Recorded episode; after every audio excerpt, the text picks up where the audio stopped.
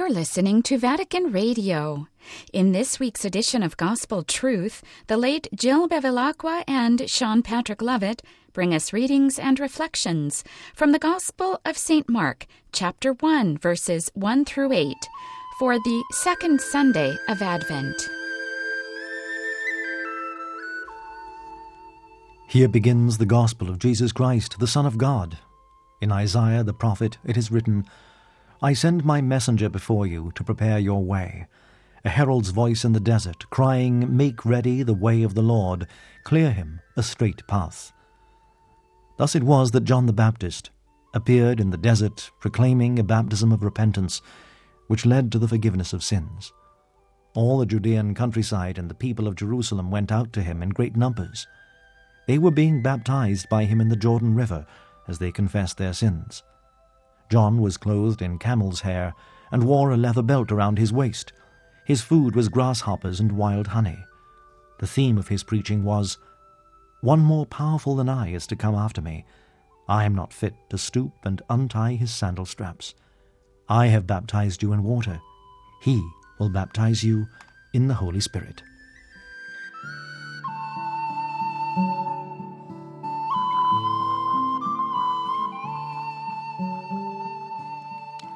Happy choice of words, those used to open our Gospel today, less formal than the other versions, which state boldly, the beginning of the Gospel of Jesus Christ, the Son of God, or the good news about Jesus Christ.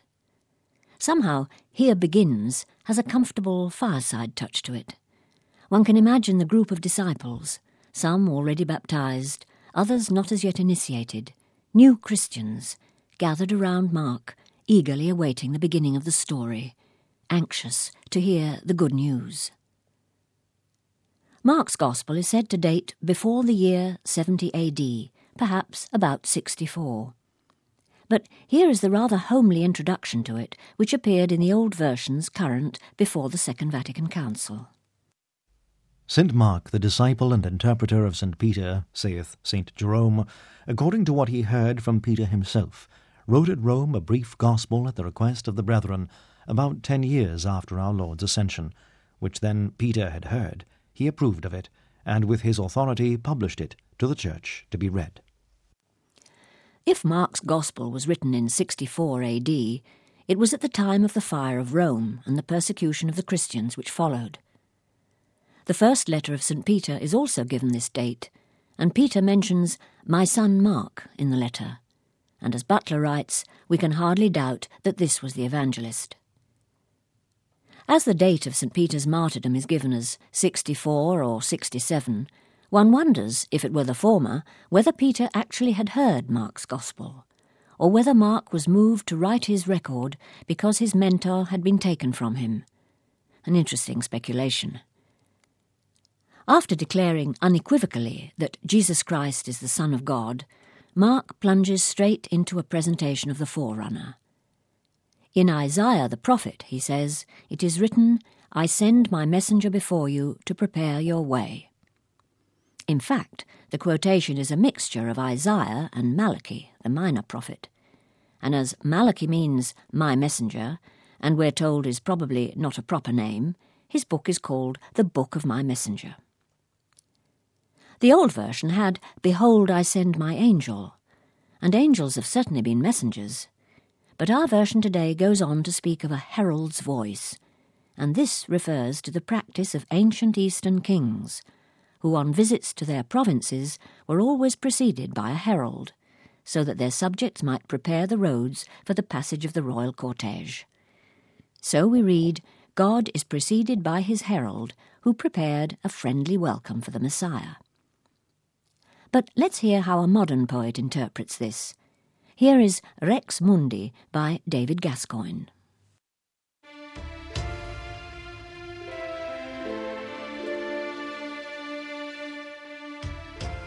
I heard a herald's note announce the coming of a king. He who came, sounding his approach, was a small boy. The household trumpet that he flourished, a tin toy. Then from a bench beneath the boughs that lately spring had hung again with green across the avenue, I rose to render to the king who came the homage subjects owe. And as I waited, wondered why it was that such a few were standing there with me to see him pass, but understood as soon as he came into sight that this was a monarch no crowds of this world can recognize, to hail him as they should. He drove past in a carriage that was drawn by a white goat, King of the world to come where all that shall be now is new. Calmly he gazed on our pretentious present that is not. Of morals, classes, business, war, this child knew nothing. We were pardoned when he smiled. If you hear it in the distance, do not scorn the herald's note.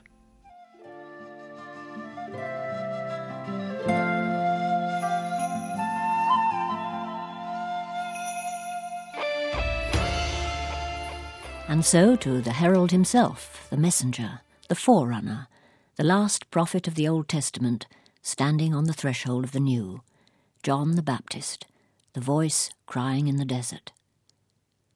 But where did he come from, this herald of a king with no worldly kingdom? He was not born in the desert. His birthplace has been identified as the city of Judah, mentioned by St. Luke. After the Annunciation, Luke relates Mary set out and went as quickly as she could to a town in the hill country of Judah. That town was Ein Kerem, identified since the Byzantine period as John's hometown. In the Middle Ages, it was known as St. John in the Mountains. This is how it's described today in the guidebook.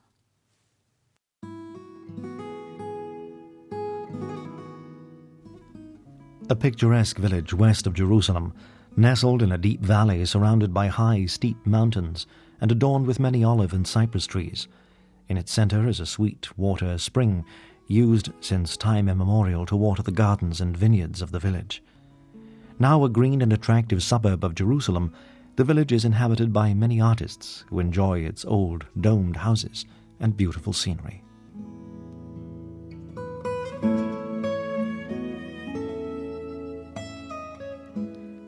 Is it possible that John, while still a child, could have left this idyllic spot to live in the desert, the wilderness?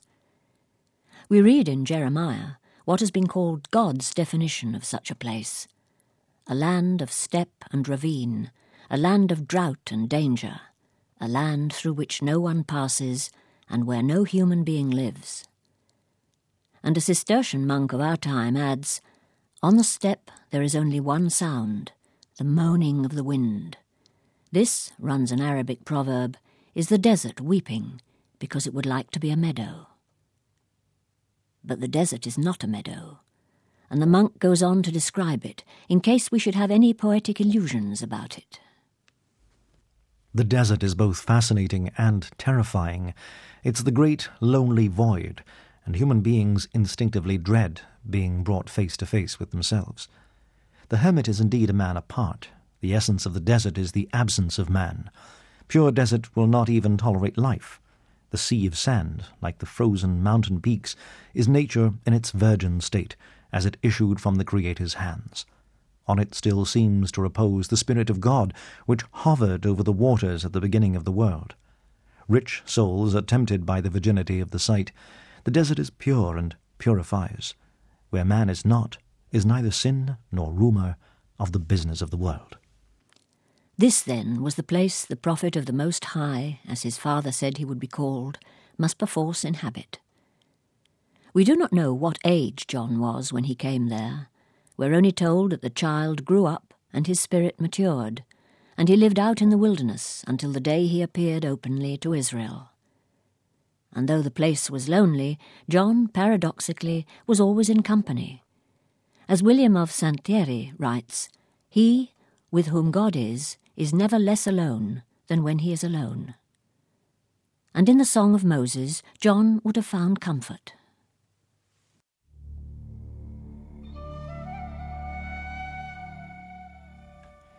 In the wastelands he adopts him, in the howling desert of the wilderness. He protects him, rears him, guards him as the pupil of his eye. Like an eagle watching its nest, hovering over its young. He spreads out his wings to hold him. He supports him on his pinions. Yahweh alone is his guide. With him is no alien God.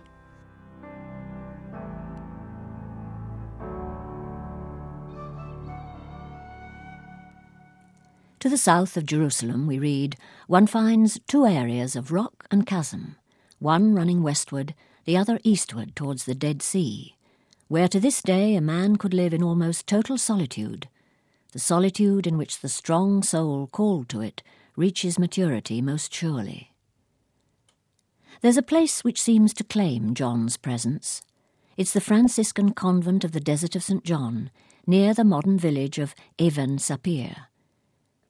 About an hour's journey to the west of Ain Karim, one reaches a quite pleasant place called St. John's Desert, we read in one guidebook, while another tells us. This convent commemorates the way of life of the young John, as reported by Luke. And the child grew and waxed strong in spirit, and was in the desert till the day of his showing unto Israel. Desert here meaning an uninhabited place of wilderness. The compound is small and simple, secluded in the mountains and surrounded by a wall. The grotto in which John is said to have lived is now a humble place of worship, and the church is inspiring in its simplicity. In the small terraced garden is a spring, appropriately called in Arabic Ain el Habis, the spring of the hermit. Whether it was here or elsewhere, the desert, the wilderness, was the crucible where John prepared for his mission. We have no details of his life there, apart from what he wore and what he ate.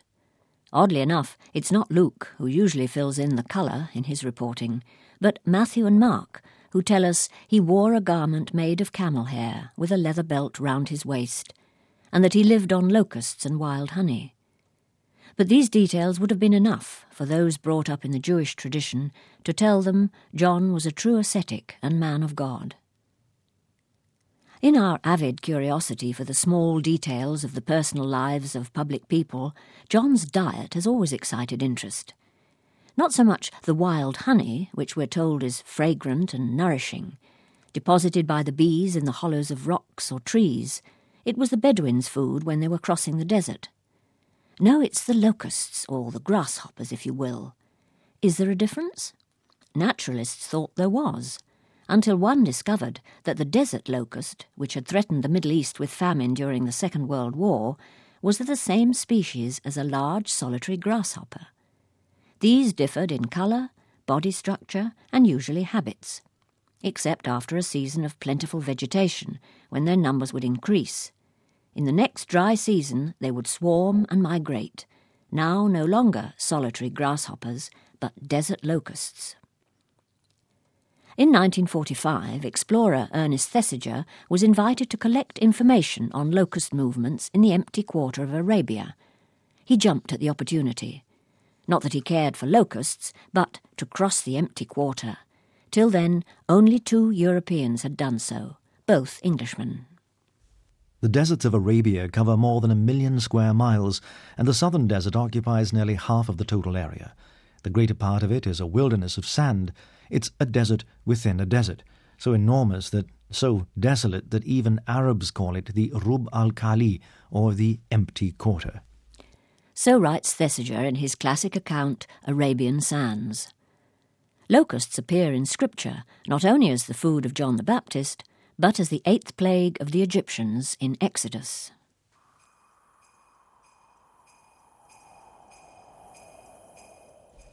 Over the land of Egypt Moses stretched his staff, and Yahweh brought up an east wind over the land, and it blew all that day and night. By morning the east wind had brought the locusts. The locusts invaded the whole land of Egypt.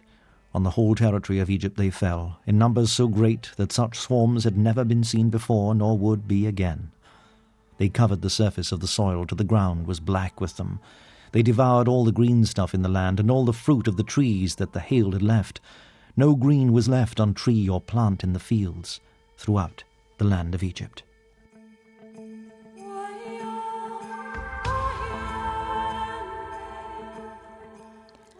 In his oratorio Israel in Egypt, Handel depicted the plagues using the instruments of the orchestra to produce amazing sound effects, brilliant imitations of nature.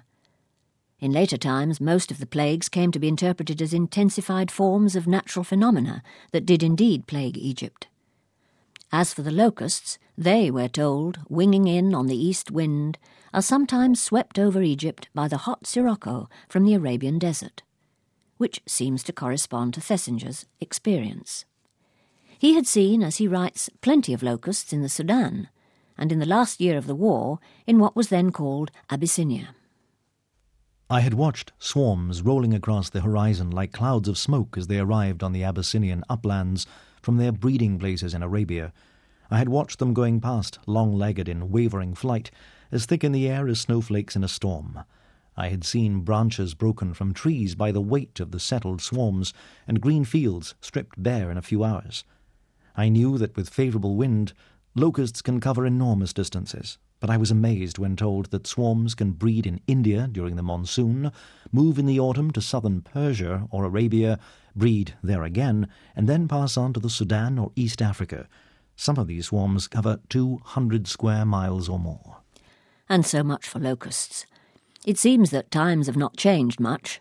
John would still be able to live on them, as the Bedouins do, dried in the sun and salted to taste. But I think I'll stick to the wild honey.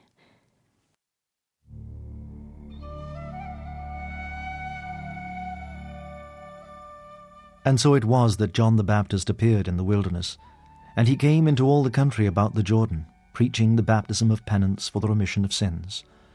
All Judea and all the people of Jerusalem made their way to him, and as they were baptized by him in the river Jordan, they confessed their sins.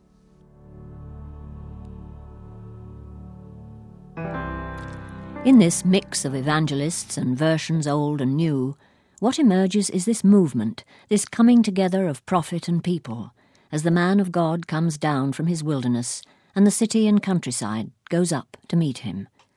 And there at the river, as the last rites of the old order are performed, the Lord's messenger prepares his way, announcing his coming and declaring his own unworthiness.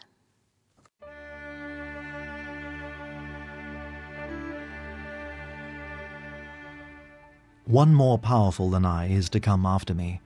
I am not fit to stoop and untie his sandal straps. I have baptized you in water. He will baptize you in the Holy Spirit.